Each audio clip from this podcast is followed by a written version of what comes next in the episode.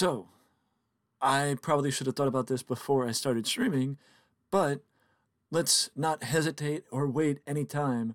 Let's jump in and give Tony a call and get things going. Hello? Hey, Tony. Hey, Mike. What's going on, man? Not much. How you doing? I'm doing well. Let me get this on. There we go. Now I'm here. It's been a while. Yeah, dude. I'm glad that we can make this happen, too. Yeah. How's everything by you? I can't complain. How about you?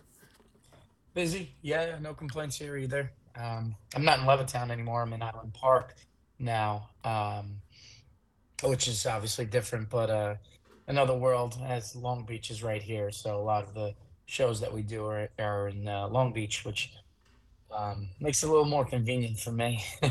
Right. But, are you still in Levittown? Yeah. Nice, man. I haven't been to Island Park since Sandy, because I helped with cleanup a little bit down there after Sandy. Sure. That's nice. Yeah. What, like volunteer work or like for somebody or? For a family friend. Yeah. That's cool. Well, I mean, it shows how long it's been since we've spoken to each other. I mean, I've kept up with you on Facebook, and I knew you moved, but yeah. So yeah, time flies. You know how it goes. Oh yeah, high school and college, forget it. Oh yeah. I mean, that's what it is with the, especially with the pandemic and the fun we had with the pandemic. I mean, oh God. I mean, I guess timeline wise, it may not be the proper place to start, but I know during the pandemic, you used to do the porch talks. Oh, thanks, man. Yeah. I'm glad you brought those up. People, I loved doing those. Yeah, they were good inspiration for me as well as for other people. That was the intention of those. And I hope it helped anybody. I've actually I miss doing those to start this conversation. I sure do miss doing those. I had more time then, as most people did, and I figured, let me put some of my time in the right thing, and I felt like doing that was a nice way to shed light on some things that weren't getting attention, things that needed looking at in a positive way that were just not being even looked at because of COVID. So it was fun for me. I did put a lot of time and effort into it, just like you do with what you do here, and and I appreciate you noticing that. Oh, yeah. I mean, if Sean Evans has taught me anything, it's you got to do your research. Right. Exactly. Yeah. And I spent a bit of time on your YouTube channel and Facebook pages. And yeah. Some things are a little outdated on YouTube. I know that. But, Facebook and Instagram, I try and stay up to date on. Yeah. There's some old videos for sure on YouTube. Hey, you got a lot of your videos have more views than I do, so I don't even know what's up there. I mean, music. That's what it does. Yeah. But now, was it just as far as the porch talks? Was it just like your way of trying to get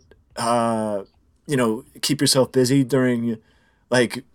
Keep yourself from being stir crazy and that stuff from like being shut in. You know what I'm saying? Like 100%. What was the prompt for you to do the porch talk? That was definitely a big prompt was exactly that, just trying to do something, but also it wasn't as I guess what happens is, I got so used to performing, and part of the deal with performing live is you're taking people's worries away for, the 2 hours or whatever you're doing it for. And I guess without that, you know, I was trying to convey a way of doing that. Besides the typical way, which most people were doing also, which was performing via Facebook Live, you know, or Instagram Live. And I did some of that too, don't get me wrong. But it was just another ways to shed some positivity. Yeah, in a time where I had a little extra time and wasn't working at the time. And actually got into the studio and things like that once COVID started to open up a bit more, which helped me with my music, writing music, which that's a whole nother subject that I haven't really touched in a while. But I would just chalk it up to, like you said, is time and making the world a better place. That's always what I try to do. Well, I mean, that's let me get a little lighting better. I mean, that's what a lot of us tried to do during the pandemic, at least start with ourselves and then, start with ourselves and then work backwards, I guess. Mm. I like that. Like, I mean, because as they always say, you can't make other people better if you're in the dumps yourself. Yeah, I mean, it's true. Although many of the, I always look to like the Robin Williams of the world and who were suffering from the inside and just were unbelievable talents on the outside. Well, I mean, you're right. I don't disagree with that. In that situation, it's where you don't want somebody to feel the way you do. Bingo. You know. Bingo. I mean, I think all of us have been there. That all of us don't, the one thing that all of us want is nobody to feel the pain or the suffering that we feel. And, I mean, unfortunately, that's one of the things that are left unsaid that, because of the stigma with mental health, it's not spoken about nearly as much as it probably should be. I agree. I 100 million bajillion% agree. I'm a big proponent of all things mental health, and I have to agree. Even myself, like I find myself struggling a lot to talk about certain things on social media platforms, just because of what you just said. It's become a stigma, right? Once you mention certain things, about mental health, some people tend to turn the other way and can disregard what you're talking about. But that's not on you and me, because we can openly talk about it, so that's cool. Right. And I'll even mention to those who were listening that I even went to Tony last year about possibly working with Hashtag Hope, which Hashtag Hope was the charity that I worked with back in May last year. For those who don't know, number one, the Hashtag HopeBot is always active in the stream. It is designed to give people any information and any... It's there to help if you need it. But Hashtag Hope is... their main focus is suicide prevention and mental health awareness. But the issue was that they are too small at this point to branch out into America, as they are a Canadian charity. Right. But, I mean, Tony was more than willing to work with them. It's just the reach that they have currently is not where they could sustain branching into America. But that also shows how long me and Tony have been trying to do something together. Yeah. Isn't that true? In a minute. But yeah, I mean, it's, have you adjusted to back, speaking of the pandemic, have you adjusted to things back since things started coming back to normal? Or how have you adjusted to life after the shutdown? I think you said it best before, and that's that the world got faster since then. Yeah. I just felt like time stood still during the pandemic, and ever since then, it slowly got faster and faster and faster, and now it's to the point where I can't keep up with the days, and it's just flying by. I definitely, in terms of life in general, with my work life, I've had the busiest 2 years I've ever had. And I think it's because of pent up, people haven't gone out, people haven't, for however long, it was a year and a half, 2 years, some people, where they hadn't gone out in a long time. So then,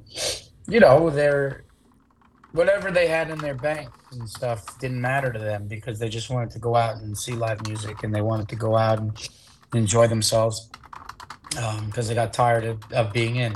And even till 2000, we were still going into 2022, New Year's of 2022.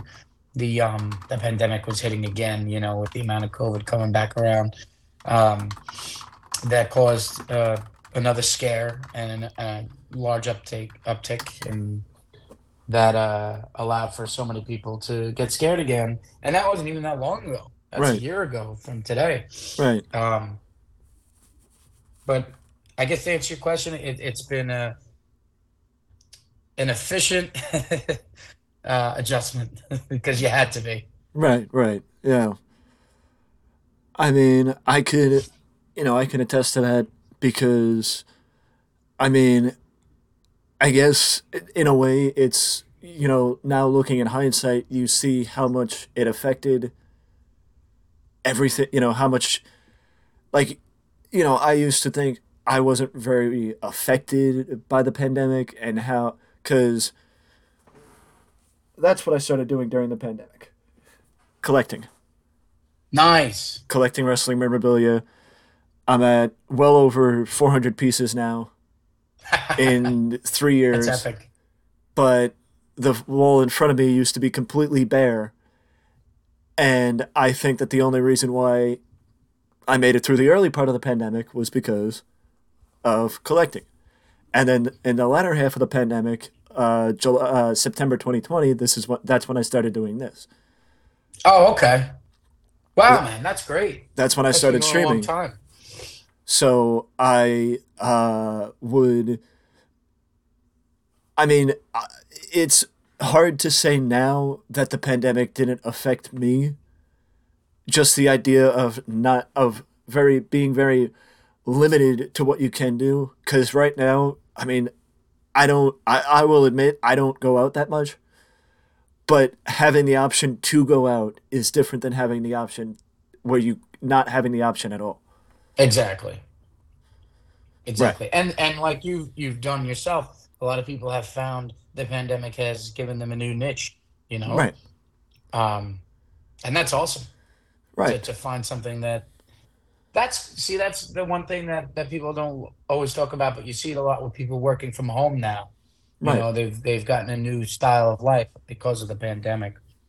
Oh yeah. And there are some things that I do miss for sure. Right. Yeah. My brother and my mom before the pandemic, they were office workers, but now my mom, I would say, I guess they both work at the same pace at home, but right. I would say my mom probably works less at home and more at the office because she has more of an option to go in. Okay. Because of her position. Right. Yeah, I know a lot of places are doing kind of like what's the model, like 3 days on, 2 days off, or something like that. Mm-hmm. Yeah. Yeah. But to more positive. It's all good. I could talk about that stuff, but in every. In every interview and every conversation I've had, it seems like we always shift to the pandemic at some point. But I guess the best place to start is we've known each other since high school pretty much, and absolutely, yep. How is it starting a band in high school and still being in the profession all these years later?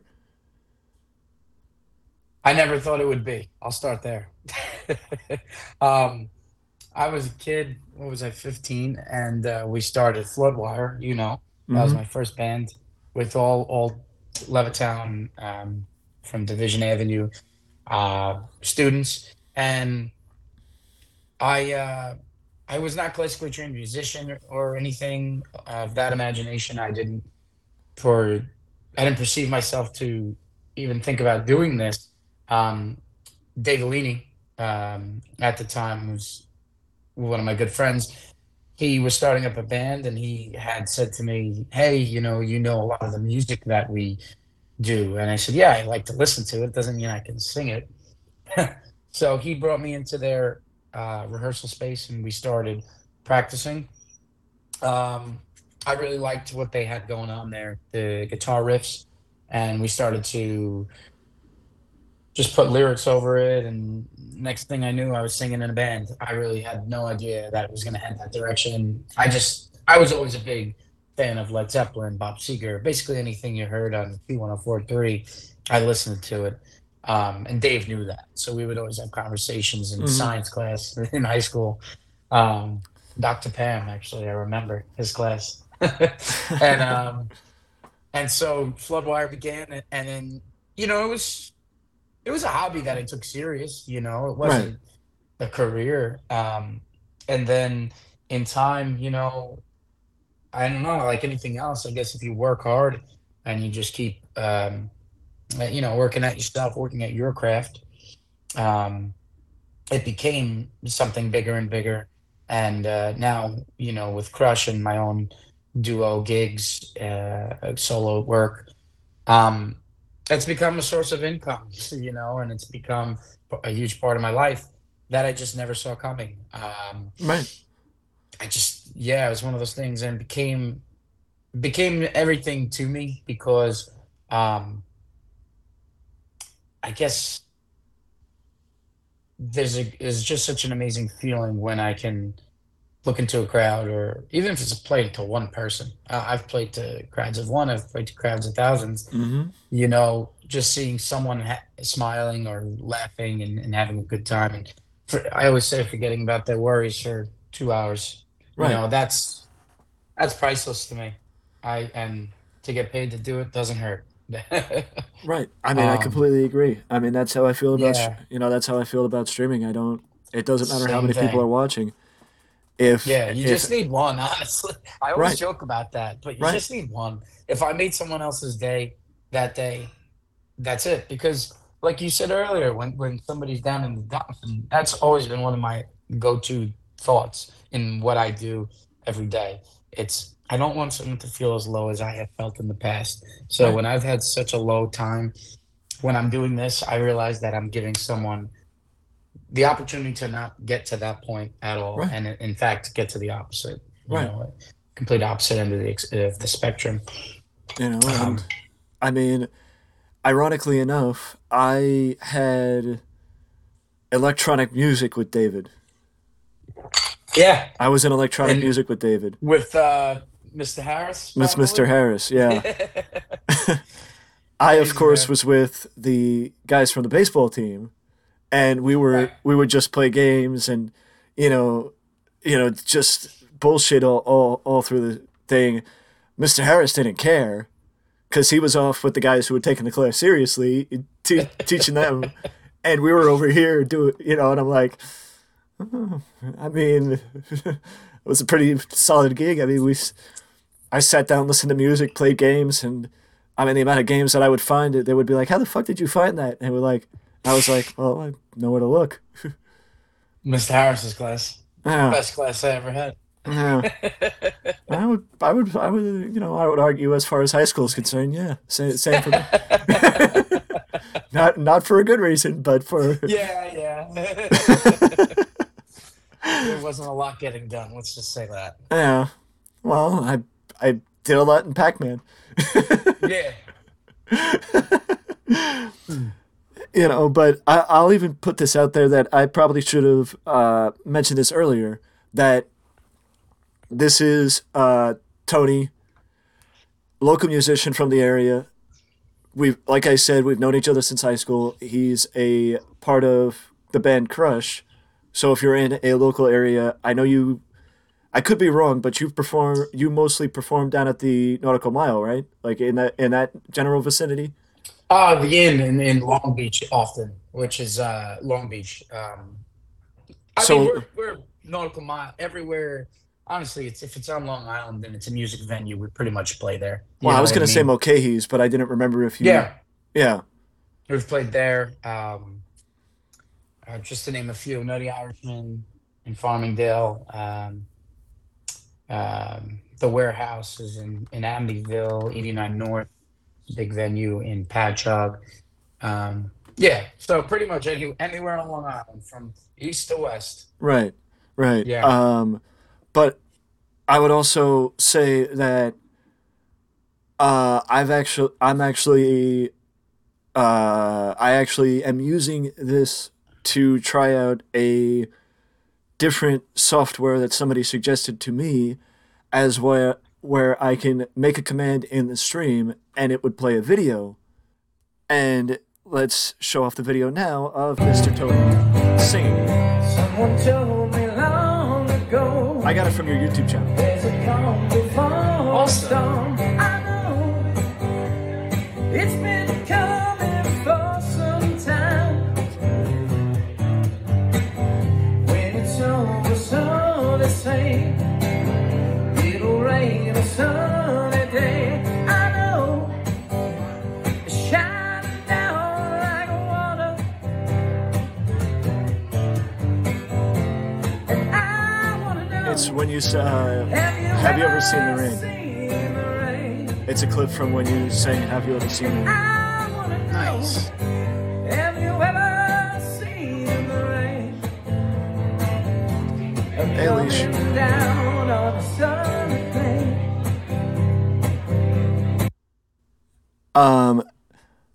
But I say that because usually I do the intro at the beginning, but me and Tony just hopped into the conversation like we've known each other for, like we've known each other for X amount, by the way, Leash says hi. Leash is from the chat. Hello. Thank you for having me. Of course.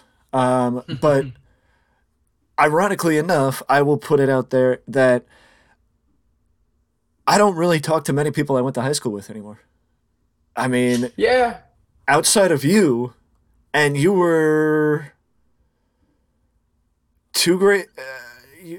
You were in my brother's grade, were you? I'm 20. Jeez, it's been so long. I graduated 2011 high school. So you were, okay, so you were the year before my brother, because right. No, you were the year before me. You were the year after my brother. Correct. You're my sister's age. Right? Yeah. Mm-hmm. Yeah. Yeah, I graduated with your sister, yeah. That's it.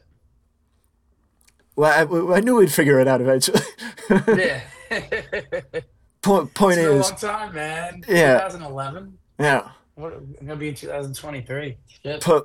Point is, we went to high school together. And, as you heard us reminiscing early on about, some classes we had. But now, if you just so anybody knows, I have the list of stuff that I did from my research down next to me. That's why I keep looking down. I assumed. Yeah. I've been in your shoes. I get it. Why not touch it? I know you touched upon it a little bit when you were talking about starting a band in high school, but musical influences. Absolutely. Led Zeppelin. I'm gonna just start there, right there. if you can't tell.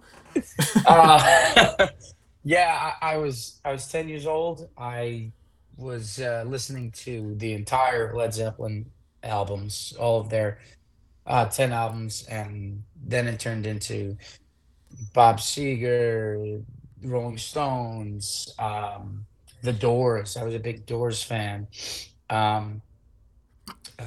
David Bowie was a huge influence to me. All these icons, rest in peace. I'm sure I'm mentioning so many that, of course, have fallen. And Fleetwood Mac, of course. Yep, Fleetwood Mac. Geez, man, I could go on forever. Hall & Oates,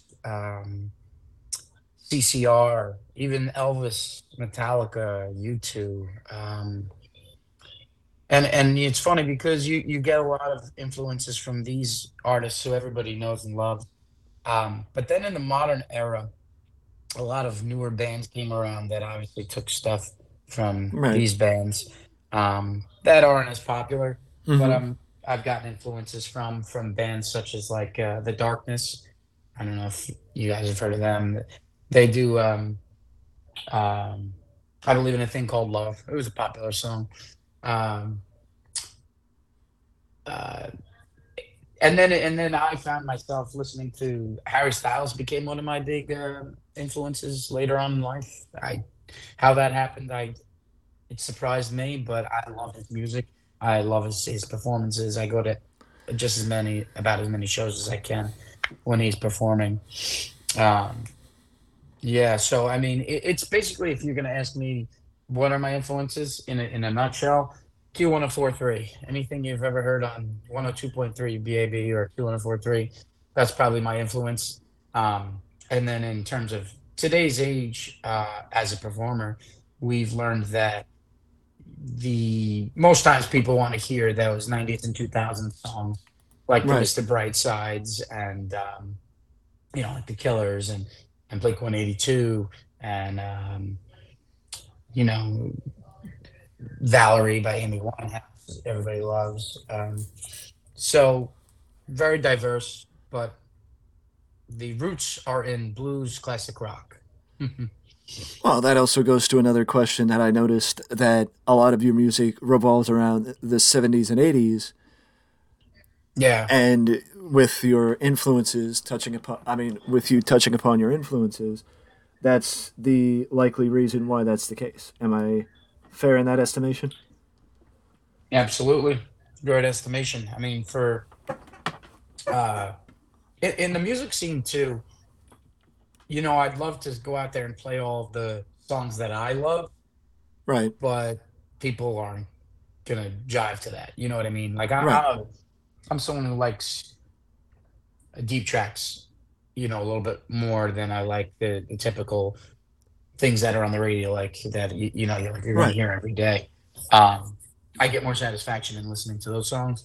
But I know that performing them, would not be the same reaction. So, I have to give a little to get a little, I guess, if you will. You got to play songs that you might not necessarily want to play, but you still get the rush because you're making someone's day. Oh yeah, of course. And I know that performing on the island, I'm sure that there are certain songs that you could play and get a pop from the audience every time. Don't matter where you're playing. Uh-huh.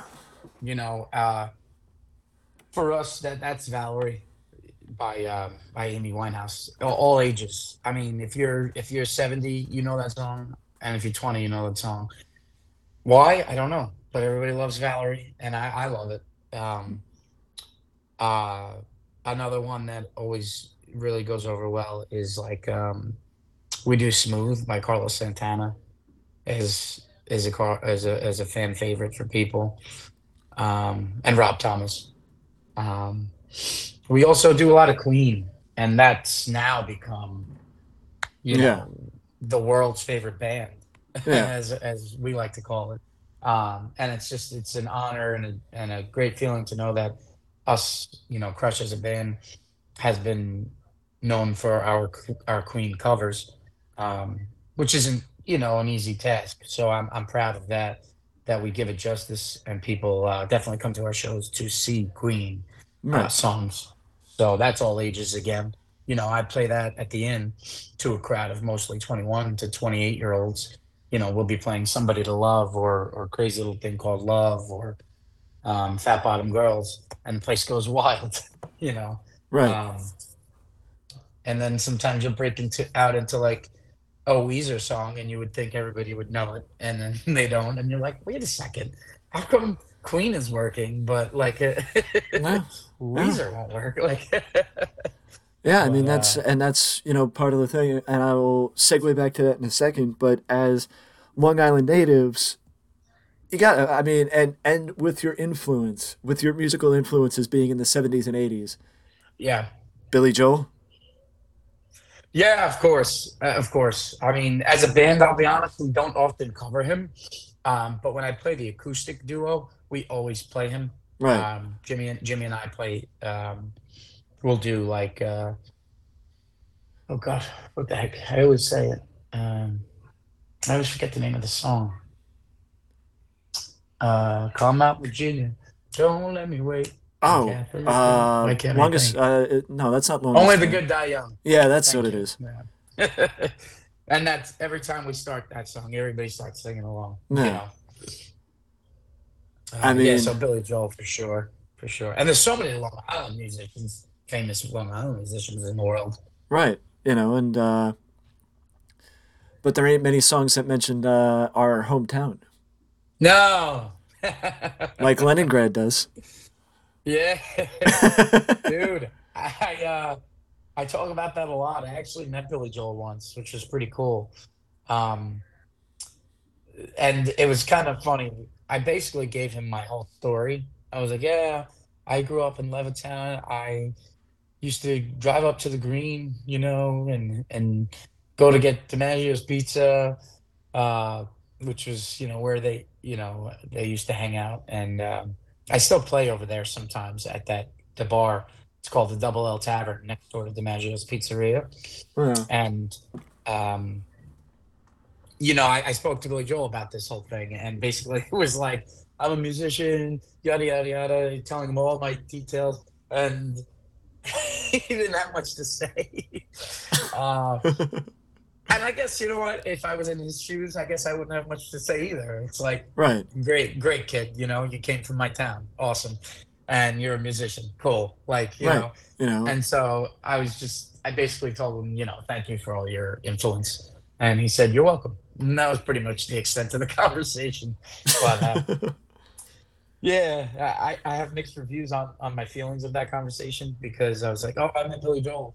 And then the end result was kind of like me having diarrhea of the mouth. Right. And him just being like, okay, you're welcome. Peace out. Have a good life. Yeah, I mean that may, it's hard it's a hard time when you talk to your musical or idols. Oh, in general. Yeah. Exactly. Exactly. I've met certain people, and I've also left certain people dumbfounded that I actually know who they are. Oh, really? No.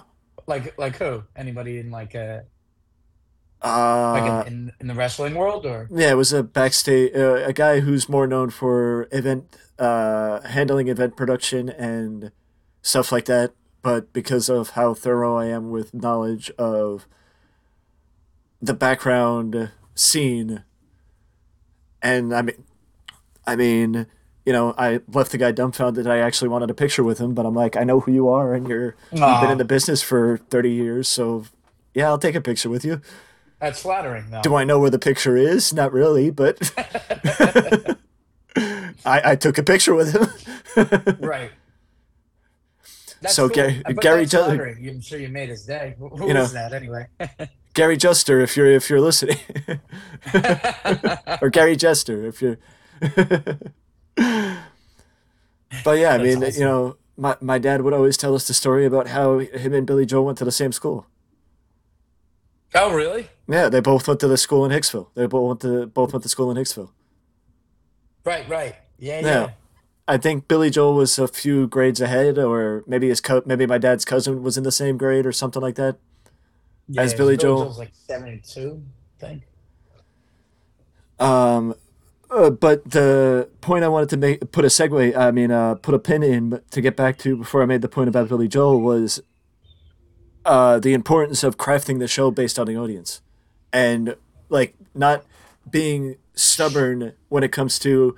I want to play, like you said earlier, if I wanted to play the music that I just wanted to play rather than what people want to hear, like, is it where like you have the start of a, like, do you go through where you're, you know, like music, comedians, you know, play the smaller shows to craft up their act, and then once they get to the bigger shows, they have their act down pat. Like, do you have the same, like your start of your rotation, and then you craft up the show as you get to the bigger shows, or do you have like a plan in mind? See, that's a very, very apt analysis and comparison, because in my life, I'm a little different, but this is how I would definitely be parallel to what you just said. When Jimmy and I have the duo shows, as me singing and Jimmy on guitar, and sometimes I play a little guitar as well, Jimmy and I tend to test songs with the crowds at those shows. So they're usually smaller crowds. They're usually dinner crowds. You know, we play to the duo shows tend to be more dinner crowds, and rather than like, you know, late night party, everybody's just going out to drink kind of crowd and dance and watch the band. And with those, we'll rehearse a song with the full band in our practice spaces, and then we can bring it to a smaller gig with Jimmy and I and see if people dig it, just the two of us. And I've always felt that if a song's good with just an acoustic guitar, it's going to be even better with a full band. So right, many a time, that's kind of how we can test the waters. And like for one example, just off the top of my head, 1985, Bowling for Soup. I'm sure you're familiar. Did we just hit the wall? You never had it all. Anyways, Jimmy and I did that one time acoustic, and the whole place was singing. And I'm like, well, you know what? If it's going to work acoustic, it's definitely going to work with the full band. And so that's what we've done a lot of times, is we've tried something acoustic, and we knew it worked. So then we brought it to the band, and it worked with the band. So that's definitely one of our approaches. But also as a band, we do a lot of research and a lot of homework. I don't know exactly what every band out there does, but I can tell you straight up that we rehearse at least once a week. You know, and we all have full-time jobs. You know, this is not our only gig. So we rehearse once a week, and we also create set lists down there in the studio. And, you know, we work hard at it. I'll tell you, man, we work hard at it, and we create set lists to basically tailor the venue we're playing. Right. Because some nights we've gotten to a point where we play all different kinds of venues. Like I said, we'll play the Inn with 21-year-old crowds, and then we'll play, you know, the Warehouse in Amityville, which is kind of a more of a mixed crowd. You know, I would say starting age is like 40 a lot of times in those crowds. So, you know, not that they don't like those 2000s songs and the 90s songs, but they tend to, you know, gravitate more towards the 80s and 70s a little bit more because they grew up in it. Yeah. Yeah. So, yeah, it's like anything else. It's research and trial and error. Right, right. Sometimes we do things, I can admit this, that we rehearse the hell out of, and we feel so good about it. And we're like, this is going to be so good, you know? And then we play it live and one night, and the reaction is just like, not what we expected. You know, we're expecting everybody to sing it back to us, and it doesn't happen. And then we're like, you know what? Maybe it was the venue. And then we bring it to a different venue, and then it works out fantastic, you know, and everybody's singing it. So it's very based on the clientele, as the question asked, you know. I will.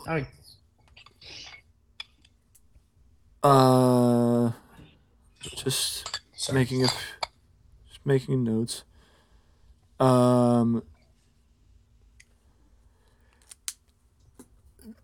I will also put it out there to chat, just to leave it to you guys, that if you guys have any questions throughout the stream, feel free to just throw them out there. And same to you. If you have any questions to me, this is more of a conversation rather than an interview.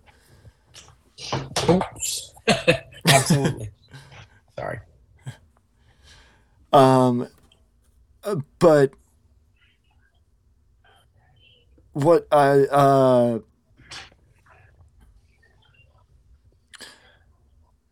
Well, yeah, I mean, that's the bit of importance, and I think a lot of people also undersell how important that is, crafting the show and putting in the effort, putting in the work, knowing the direction. And, you know, it's also like I used to be told by somebody that sorry, go ahead, I'm listening. I would say that that music that tells a story is better than, like, you know, how do you put it? Music that is more crafted for the radio, if that makes sense. Yeah. From somebody in that perspective, do you think it's a matter of opinion, or do you have a preference one side or the other? I mean, everything's always up for interpretation is the easy answer right out. Yeah, well, I mean, go ahead. Well, I was going to say, I'd give you an example just to give a little bit of an easier, like, my, old school country music as opposed to new age country music. Like, the old school country music was more telling a story. The new age country music is more, you know, about drinking, you know, relationships, you know, shit like that. Yeah, I am not. I hate admitting this because people are and so I'll get to your question in a sec, please. Right after this. I hate admitting it, but like I don't get the whole new country thing. But that's a side note. Right.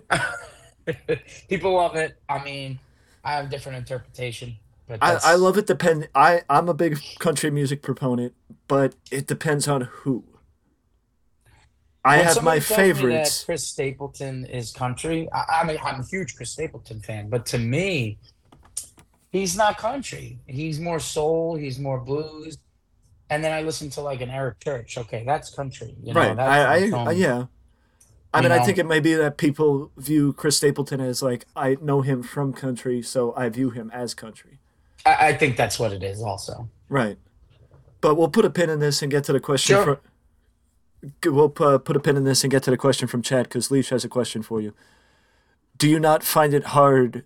Find it so hard because it is so competitive that, you know, so many bands, so many singers, like, do you not find it as a very, you know, I guess a competitive field to be in? Extremely. I mean, I'll tell you straight up, it's the most, I feel it's one of the most saturated fields you can be in because everybody has a band now. I mean, right. No one's stopping anybody from saying that they're a band. You know, it's not like you have to pass a test to become a band, you know what I mean? Right. So everyone's doing it, and they're bringing out their friends, and because their friends are going to support them, which they should, you know, right. That's a great thing.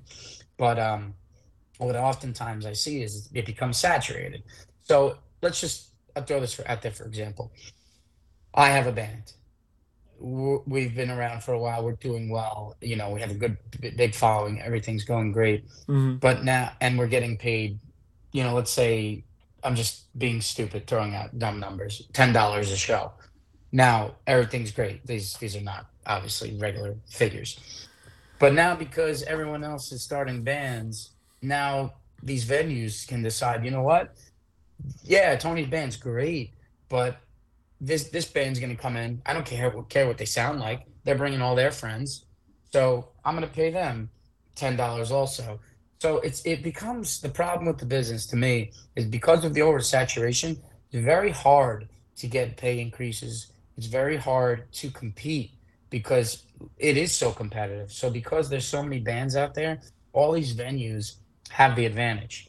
They can pay right kind of what they want. I mean, listen, if you sound terrible and you're not bringing anybody to the shows, they're losing money. They're not going to obviously right. hire you. But there's a lot of bands out there that bring a lot of people that right. might not sound, you know, the best, quote unquote. But because they bring people, a venue doesn't really care. You know what I mean? Like right.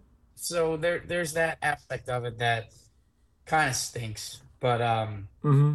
You know, I think once you've gotten past that point and you've gotten to a professional level where, you know, you have a certain, you know, amount of money that you as a band, you know, kind of won't go out for less than, if you will, right? You know, then we've worked our way towards that. You know, we've been doing it long enough where it feels like we've stepped into another level, right? Which is such an accomplishment, and I'm grateful for it. But that's the downside to me, is especially as a starting band, you know, it's hard to just come out off the ground, right?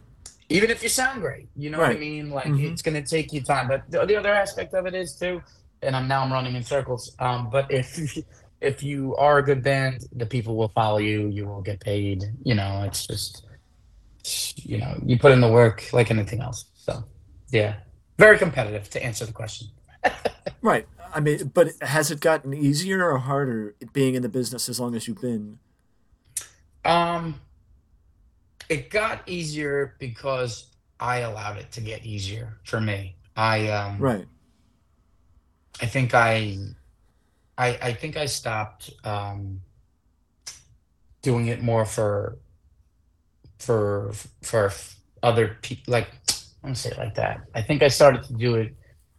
I think it became more of a business at some point, mm-hmm, where I started to realize that it's you know, I'll say it, let's say 5 years ago, I would play to anybody at any time, you know, any bar hired me, you know, because it wasn't as much of a career. Now it's become a career, so right, you have to have standards. So right, that's really what it comes down to for me.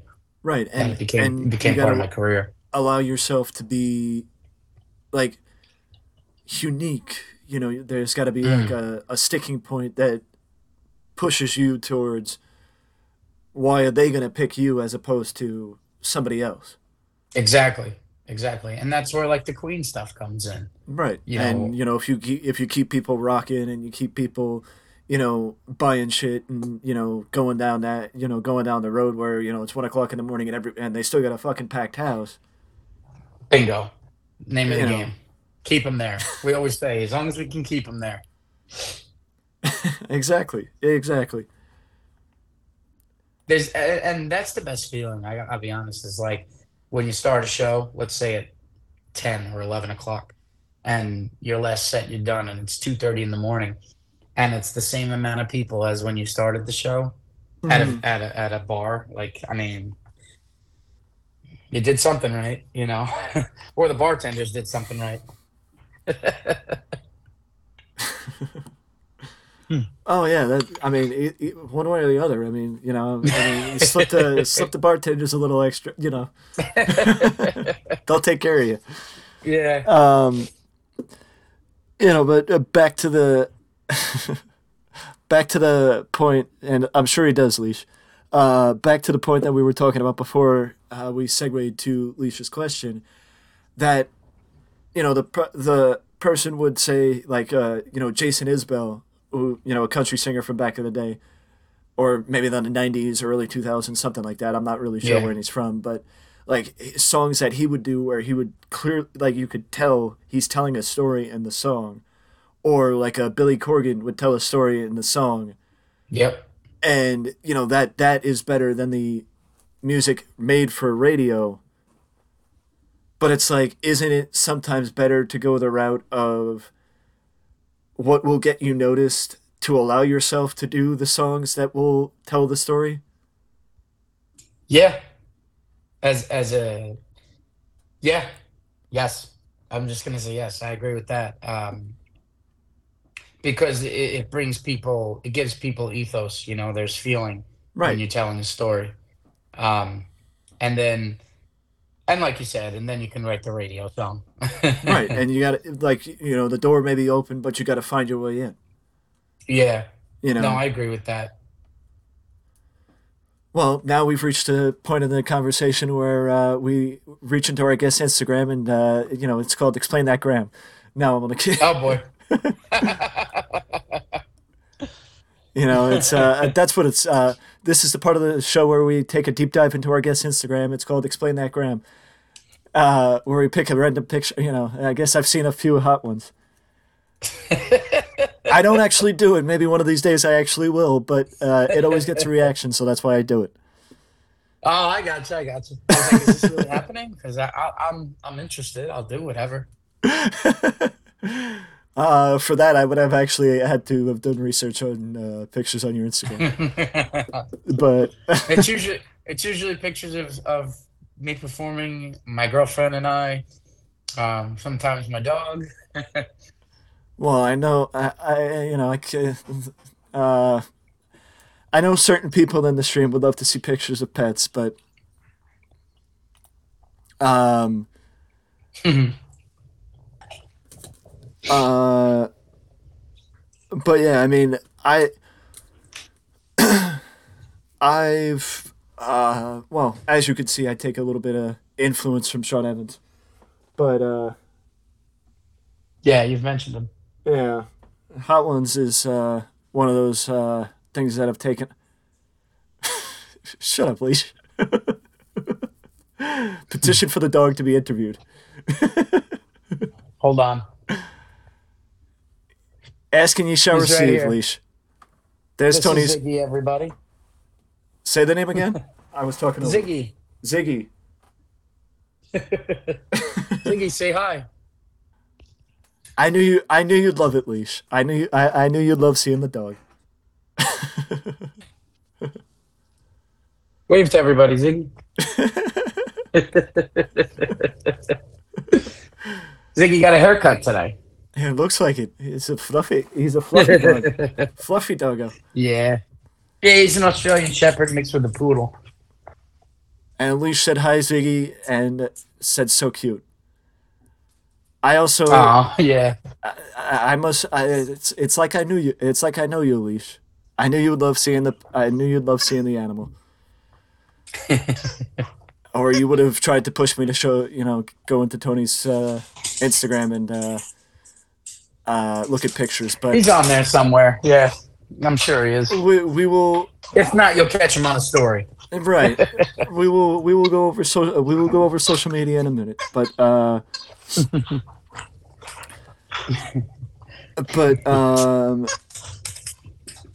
I know you've spoken about.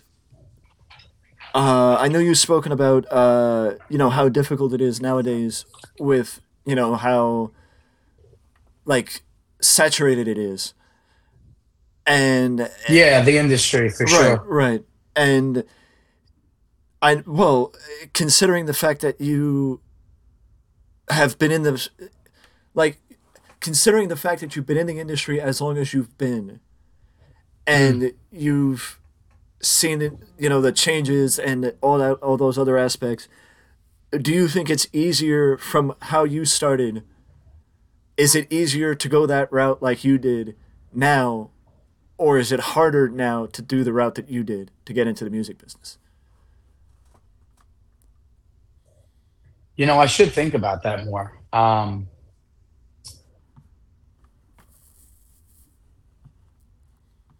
So I'll say this, being that TikTok is around, which I do not participate in, which I know I should. Everyone says that it's a lot easier to go viral today. You know, I saw a stat that 10% of small businesses go viral from TikTok. So I guess if you want to go from that perspective, that if you're a new band, you can just put stuff up on TikTok, and that could get you. Whatever, you know, some sort of notoriety. For me personally, you know, I don't do that. So we went the old school route and we wrote our own songs as kids and we just tried to come up to the scene. We weren't getting paid really much to play, but I just stuck it out. So I guess it's easier in terms of if you're trying to look for like some sort of viral activity today. But if you're looking to just be a live band and do it, I don't know. I'd have to really think about that. I think the viral aspect helps you, though. I do. Yeah, I would agree. And I'm not – I just to point it out, I wasn't laughing at what you were saying. I was looking over at something and laughing, laughing at or trying. I had a feeling. I was trying not to laugh as you were talking. It's all good. But Leash wanted to know what instruments you play. Lead vocalist, and I also play a little guitar. But when I perform with the full band, I'm more of a front man. Yeah. And Kieran says hello from Scotland. Scotland, very nice. Scotland, that's pretty cool. Scotland is represented, and also the UK, England. Wow. Do you get people from, I guess, all over? I mean, that says it right there. Scotland, England, Australia. I think I've gotten people from the Middle East. Wow. Other places that when they don't tell me where they're from. Right. Yeah. That's so cool, man. That's so cool. South America, too. I think Brazil. Nice. I haven't seen that guy in a while, but I early on it was somebody from South America. Very cool. Yeah. That's cool, man. I've never, I know people listen to, my music and stuff from different countries and whatnot. But, to interact with them for you, that's got to be pretty cool. Oh, yeah. Yeah. I mean, I know I should, but I will ask more from the perspective of soccer fan, because I'm pretty sure he just asked about soccer. Mm-hmm. I wasn't going to ask because I had... Are you a soccer fan, or...? Not per se. I'm more of a baseball and football guy, a typical... Okay, Leash, okay. I know I can't say soccer with Europeans in the chat. Oh, it's football. That's right. I know I can't say soccer with Europeans in the chat. I know. What is our football? American football? How's that? What is that considered? Yeah, American football. Yeah. Yeah. And Leash says she plays a little bit of piano and a bit of guitar, or she plays piano and can play a bit of guitar. Yeah, I mean they do coincide when how to learn each of those. I always feel like if you know how to play the piano, you can play the guitar, and people say vice versa, but I think it's better to know the piano before you know the guitar. I'm not great at piano, so that's why I say it, because I learned the guitar and I find the piano is challenging, where I think people who know the piano find the guitar to be easy. Leash says it gives her hope for the guitar because she learned the piano first. There you go. That's just my take. I it's like you read my mind, Leash. I was actually going to ask what you learned first, but you basically gave it away by saying the piano, by saying that. Right.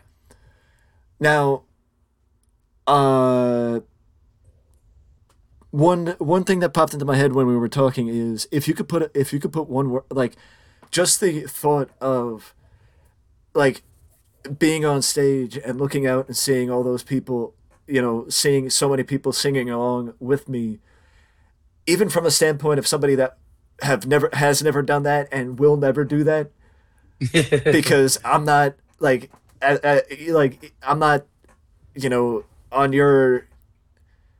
not a singer. Let's put it that way. I never thought I'd be doing it either. Let's just say that. It's not for everybody. If you could put a word, and this will segue into Leish's question, if you could put a word on that feeling when you're standing on stage and looking out, or even a few phrases, how does it feel in that moment? How does it feel? I have something I do every show. I always have to remember to do it. At one point in the show, when things are really good, whether it be an indoor or an outdoor show, I don't think about anything and I just soak in what's going on at some point. And so when that happens, I always have a memory of that night. I always try to remember this one particular memory of the night. So in one word,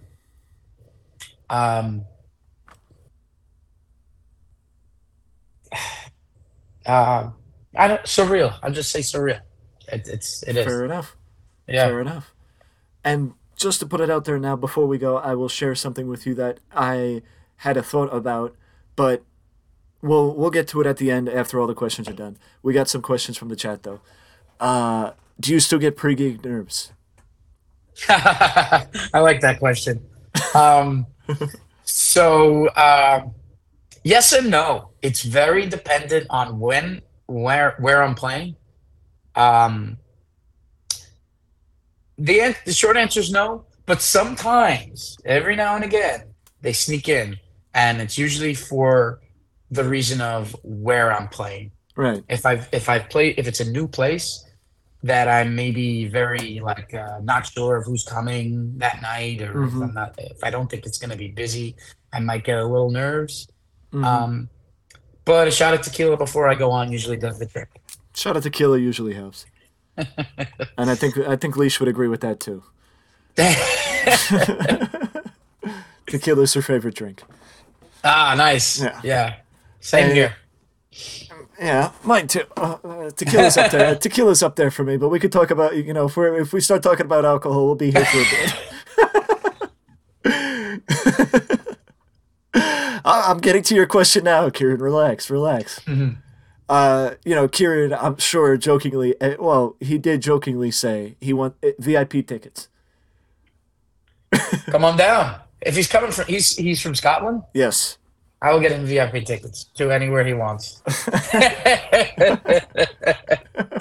Not a problem. Just no tequila for you, Kieran, because, you're underage. Oh, well. In America, you're underage. In England, you might not be, but in America, you're underage.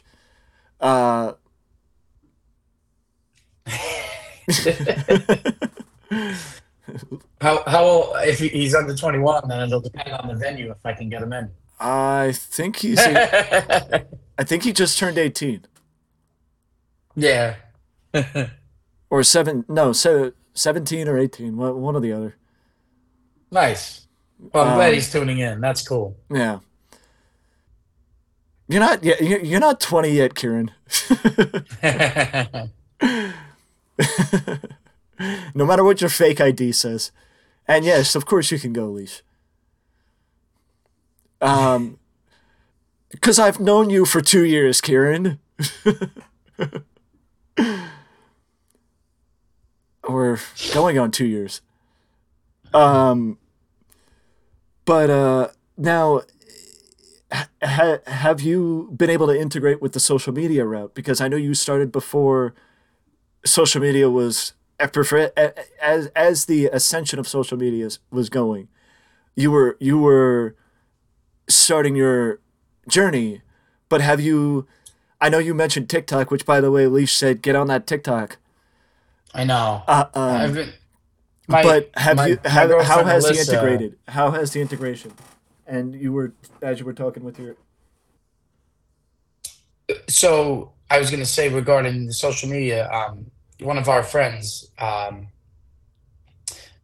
she keeps telling me, she's like, just go on TikTok, and just throw videos up every day, stupid videos, and just have fun with it. And I keep saying I'll do it, and I still haven't done it, and I need to do it. But that's yeah. So in terms of social media with the band and currently. Yeah, you have to use it. It's a full part of the business, if you will. And we're always creating new content and taking videos from what we do live, and putting them as posts and stories so that people can see what we do. Right. That hopefully we'll bring them to a show, of course. Kieran, the reason for the thing is because you deactivated the account. You transferred all your statistics to your current account. That's why there's an error. You remember because I think probably TAC helped you move everything over because you don't use that account anymore. So there's not going to be any stats for that account anymore. Well, yeah, I mean, that makes sense. And I mean, even after 2.5 years of being on Twitch, I still don't know half the, you know, I still throw shit at the wall and see what sticks. I don't know the first thing about TikTok. I just throw clips from the stream up on TikTok. And I don't even do that. I don't even do that as much as I used to. I mean, I just started after 8 years of having a YouTube, I started actually getting consistent with posting on YouTube. I saw that you do that, and that's a good thing. That is a good thing. Mm-hmm. That's something I've always wanted to do, and I just haven't put my effort into it. So I commend you on that, because I know that's not easy. I would need, even being heavily intoxicated, Kieran, it takes a lot for me to get me to dance.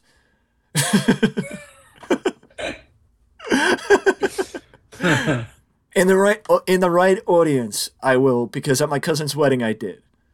But there you go. When a bunch of people bring you into the center of the dance floor, it's hard.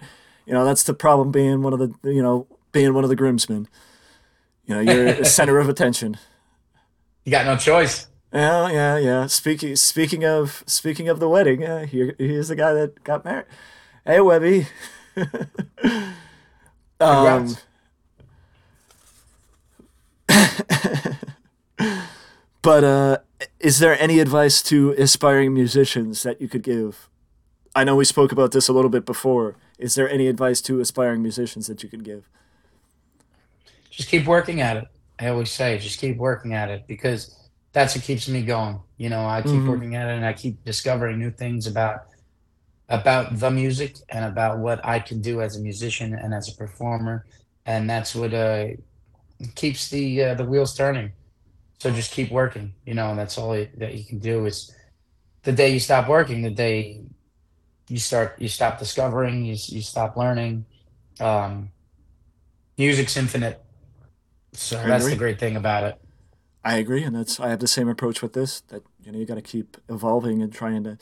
I mean, before what? When I think I first messaged you back in October about doing this, but the holidays, and all that shit. And as I mentioned, chat, Tony was supposed to be the first Just Chatting stream that I did, but that evolved into Cousin Vic being the first. Just Chatting stream, and you guys thoroughly enjoyed seeing me torture myself taste testing hot sauces. Which, if you want to see the archive footage, it is on YouTube. There it is. So I'll be checking it out after this. It is up on YouTube, as it is. I mean, it is a sight to see the world's largest hot sauce collection. But either way, seeing me taste test hot sauces and telling my cousin to go fuck himself is it's good TV. Oh yeah. But also, I will point out that this is going to be on YouTube as well, as I keep the archives, because Twitch only keeps streams for a week after as an affiliate. So I move it to YouTube to make sure it stays, so I don't have to keep it on my computer in an occupied space. Excellent. By the way, Leesh, if you're having Wi-Fi issues, I might be able to help, because I do know. I have some working knowledge of computers and internet, so let me know what's going on, and I might be able to help. But I did want to ask, because you mentioned it with outdoor and indoor shows. From a wrestling standpoint, I've heard that a lot of people say that indoor shows are better because there's a roof. Mm. Do you have the same opinion with music, where for those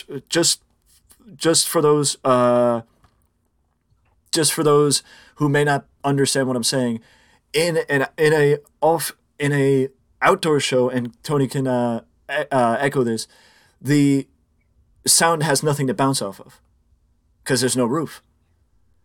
So it's easier to hear everybody in the audience in an indoor show, because. But speak to your preference. Speak to what you have to say. So for me as a performer, I just think it's more enjoyable for the consumer, or the person coming to the show, to be at an outdoor show.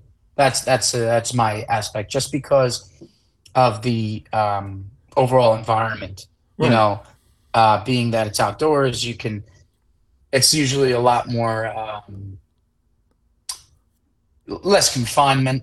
You know, there's more, mm-hmm. You know, a lot of times at indoor shows, especially, it can get a little too jammed, right. You know, and people are like on top of you, where at an outdoor show, you kind of have a little more room. But in terms of sound, you make a great point. It is much different sound-wise. I right. agree with that. Totally. And yes, Kieran Webby is a soccer fan. Number one, he might not be up professor in the stream right now, so he might not notice your question. But yes, I can tell you he is a soccer fan, and a big one at that. I know because he's my cousin. That's, you know, I've mentioned that before, so it's no big surprise. But just to put it out there now, as I will mention it in upcoming streams, that hopefully the next stream, the next time we do one of these, it will be with. Revisiting with cousin Vic, as I've been in contact with him. It's just that me and Tony were able to work out a day before I was I can't tell you when I'm going to be with Vic because I don't know, because I was able to work out a day with Tony before I was able to work out a day with Vic. Not to say that I'm not excited to be here talking with Tony, more just to update everybody on the next time we will be doing a Just Chatting stream. But that's a part of the evolution of, you know, changing things and keeping things fresh. Of, I know how much people enjoy taking breaks from gaming and just sitting here watching me interview people, because I think I do a solid job, not to toot my own horn. I think I do a solid job interviewing people and doing research. I did not pay Tony to say that. Nope. I think... Well, actually, is there ever a hope? I mean, I know this might be a stupid question, but is there ever a hope to branch out, or are you more than keen to stay as a local band? Or like, if there's an opportunity presents itself to go elsewhere, which is cool. Yeah, we've done some shows outside of New York State. And we've gotten hired for some weddings too in different states. So, yeah, the opportunities have been definitely coming along nicely. Mm-hmm. And we've also had some opportunities to play. Like, the thing is, it's again, like, we all have day jobs. So if we're gonna go to, say, Florida, it's got to be worth it. A, financially. B, right. Taking off from work and stuff. Right.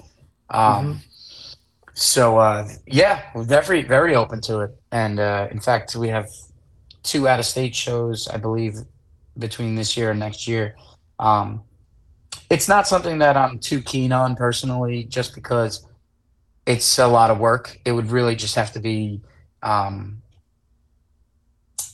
gotta be really financially worth it. Like, someone will have to hire us for, like, you know, a big venue, let's say, or for like a wedding, let's say. So definitely open for the opportunities, though, you know, 100%. The gear will travel. So, Kieran, what he's saying, it is possible. I will be in Scotland. that maybe at some point he'll be in Scotland. For the right amount of shekels. He even knows the proper currency.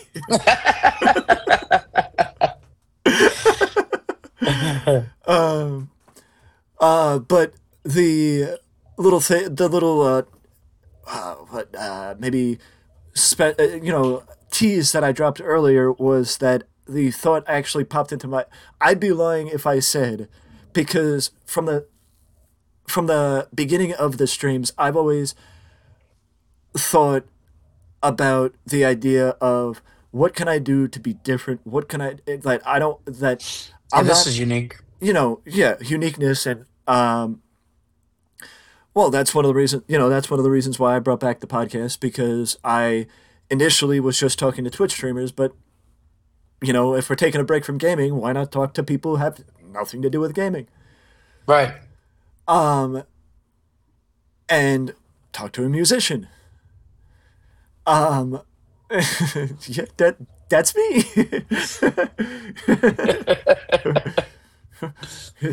That's what he looked. This is what I'm supposed to wave, right? Yeah. Right. But, somebody tapping me on my shoulder telling me to wave. Yeah. But you know, to further it, I've even thought about, you know, bigger deals. Like, what about the idea of me going to a show and streaming your show on my account, but DMCA and copyrights and all that shit may, you know, but it's like, is it the same? Like, I don't know. I mean, you might actually be able to speak to this. Is it different with the DMCA and copyright if you're covering the song, or is it still the same rules as far as that's regard if it's a cover and not the actual song? It's interesting. I have had songs taken off of YouTube that we covered live. So, for example, we covered Hotel California as a band with Floodwire, and it was taken down by, I guess, I don't know the powers that be. I don't know how but some bands are, and I know them specifically, the Eagles, right? Yes. I from what I heard, they're very strict with they're like Nintendo strict when it comes to copyrights. Well, I think that's what it is. I think certain bands are more on top of it and others aren't. So, you know, we've done a bunch of covers that have not, you know, gotten taken down. You know, you could see on my on the Crush YouTube and what I would say, YouTube. What I have noticed from my perspective is Twitch seems to be less strict with it than YouTube is. That's good. Yeah, because I think YouTube's probably the most strict. I would agree. I have Twitch gives you the ability to play copyright royalty-free music that got copyright struck on YouTube, but does not get copyright struck on Twitch. I gotta switch over to Twitch. It's not. It doesn't affect your account, but it's just noticed as copyright struck, which means you can't. Which I do think means you can't make money off of it. Right. Because I mean, you're not making much on YouTube anyway, unless you're doing like, you know, massive numbers. Yeah. But you're right. And it's all about. I don't even know too much about it, to be honest, because I've never gotten to that level. Right. But I'm pretty sure it's like subscriber based, also. Subscriber based and total hours watched. Oh, okay. There you go. Or with shorts. Sure. Or views with shorts, because they want to play up the shorts. Yeah, it's more like a TikTok. Right. Which, this is when Leash would say, get on TikTok. Yeah, I know. Sooner or later, you'll see it. But yes, I did actually think about going to you and asking about going to your shows and setting up to stream your shows. That'd be cool, man. Go for it. I've had people offer to do that before. I mean, it's a thought. I mean, I don't know how I would do it, but... Right. I mean, as far as I know, all I would need is maybe a video camera and a laptop or something like that, or maybe just a laptop. I don't know. I mean, it's probably not all that hard. Well, I can figure it out. But yeah. Or give me a tablet. Give me a tablet, and the quality might not be the best, but watch the North Carolina. Watch it with my cousin, and you'll see it affected, but the Wi-Fi affected it. You know. Mm. Wi-Fi and reception affected the quality of the stream when I was with my cousin doing taste testing hot sauces. Oh, okay, I gotcha. Yeah, when I was taste testing the hot sauces, but I mean, what I will say is maybe me and Tony will keep on talking about it, and maybe you guys will hear an announcement about me doing a live stream at a concert, because I will say I did agree with Tony. I do agree with Tony that. I was at the Mile last summer. There was live band, and it did help with the environment and made us want to stay there a little bit longer because of the live band. Yeah, man. I feel you there. That's it. I work with DJs, but I would rather see a live band over a DJ. yeah. And, but I mean, this is where we got to cover the last thing. And the last thing is, sure. Where can people find you? Sure. Yeah. So on Instagram, it's I post almost daily with the band. It's Crush with a K, KRUSH.the.band. We're also having a website created. It's going to be crushtheband.com.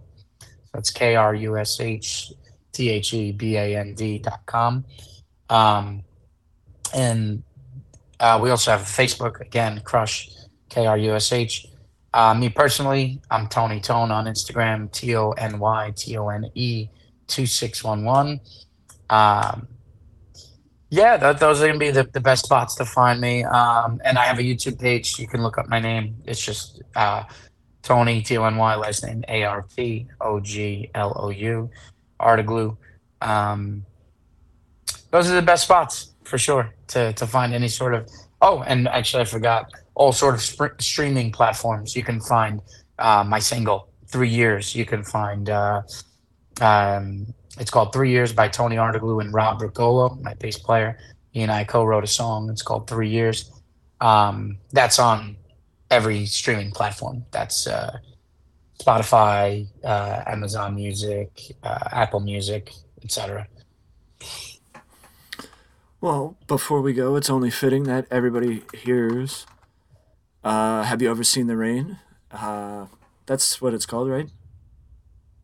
Which one? The one I played before. Ever seen? Have you ever seen the rain? Yeah. Yeah, CCR. Yeah. As we test it out again. I mean, I'll be honest, Chet, I'm just glad that the command video prompt worked. It's been coming for some time. Because I will not do this that often, as it is very frustrating to me.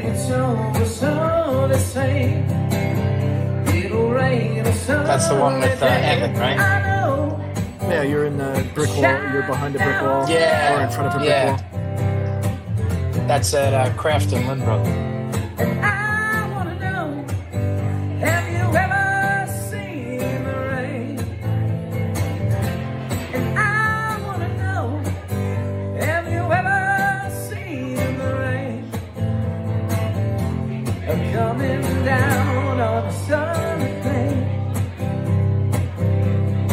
And since you mentioned it, before we go, as a aficionado of the alcoholic beverages, I feel like it would be inept not to mention or not to ask.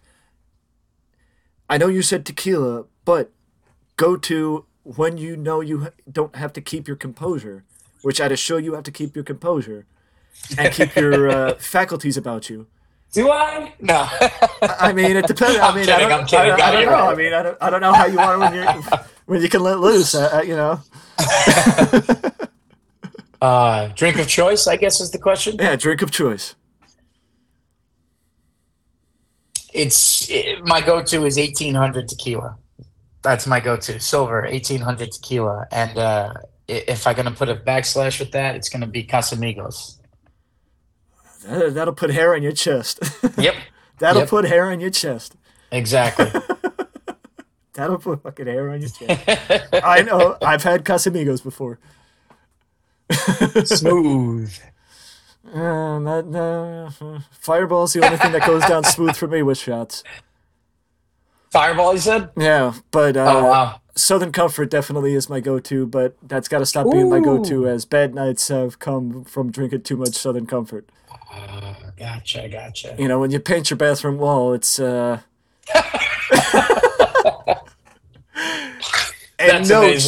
no, Chet, that is not where those clips came from. That is not where those clips came from of me drunk. But Leash, if you are still here, you unlocked a new character, a new Mike character as Mike Drunk, as there are clips of me drunk from the day of the Giants playoff game, a week and a half ago. Is this on YouTube? No, it's over here on Twitch. Oh, okay. I was going to make clips. But I don't know. Make it short. I just didn't know how well that looked as far as me. No, I know. Praising. I was tempted. I was very close, but I you know, pushing me being a top. I mean, at least I was here. At least I was home, so I was safe. I was safe and sound. I ended up passing out, short, you know, on stream a little bit after, but that's beside the point. you know, you have we all have our stories. Oh yeah. Which may not for be sure. Which may be the case for a conversation off stream. There you go. But you're funny, man. This is great. But you know, it's I just gotta say before we go, thank you. I am happy that we have had the opportunity to finally get to this, and that the holidays passed, you know, efficiently.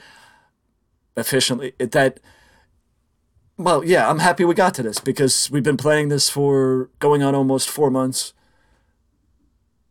I don't even know how. Yeah, I think 3 months. 3 months. Going on almost 3 months. And I'm happy that we were able to get to this. Thank you for taking the time. Of course.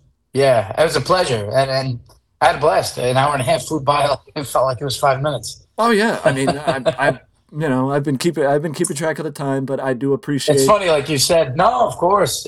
You said it to me when we first got on. Like I don't even know how long we were into it. And you're like, well, I haven't introduced him yet, so let's go back and introduce him because we started talking like we you know known each other for 30 years and just started going at it. And it was cool, man. I really enjoyed this. I mean, and like I said, Chet, it might be a tease, but I'm actually talking seriously. That if me and Tony could figure out the semantics, maybe you will see me at a live show, one of Tony's shows down the road. We'd love to have you. Streaming, you know, dialing up the stream and getting things going. But again, thank you to Tony for joining us. Thanks, and Mike.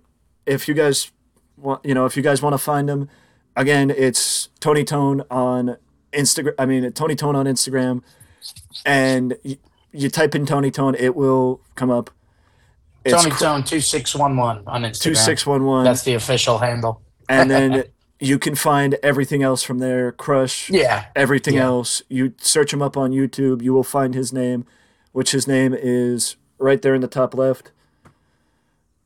You can find him on YouTube. Because if I found him on YouTube, as you can, because that's where I got the clip from.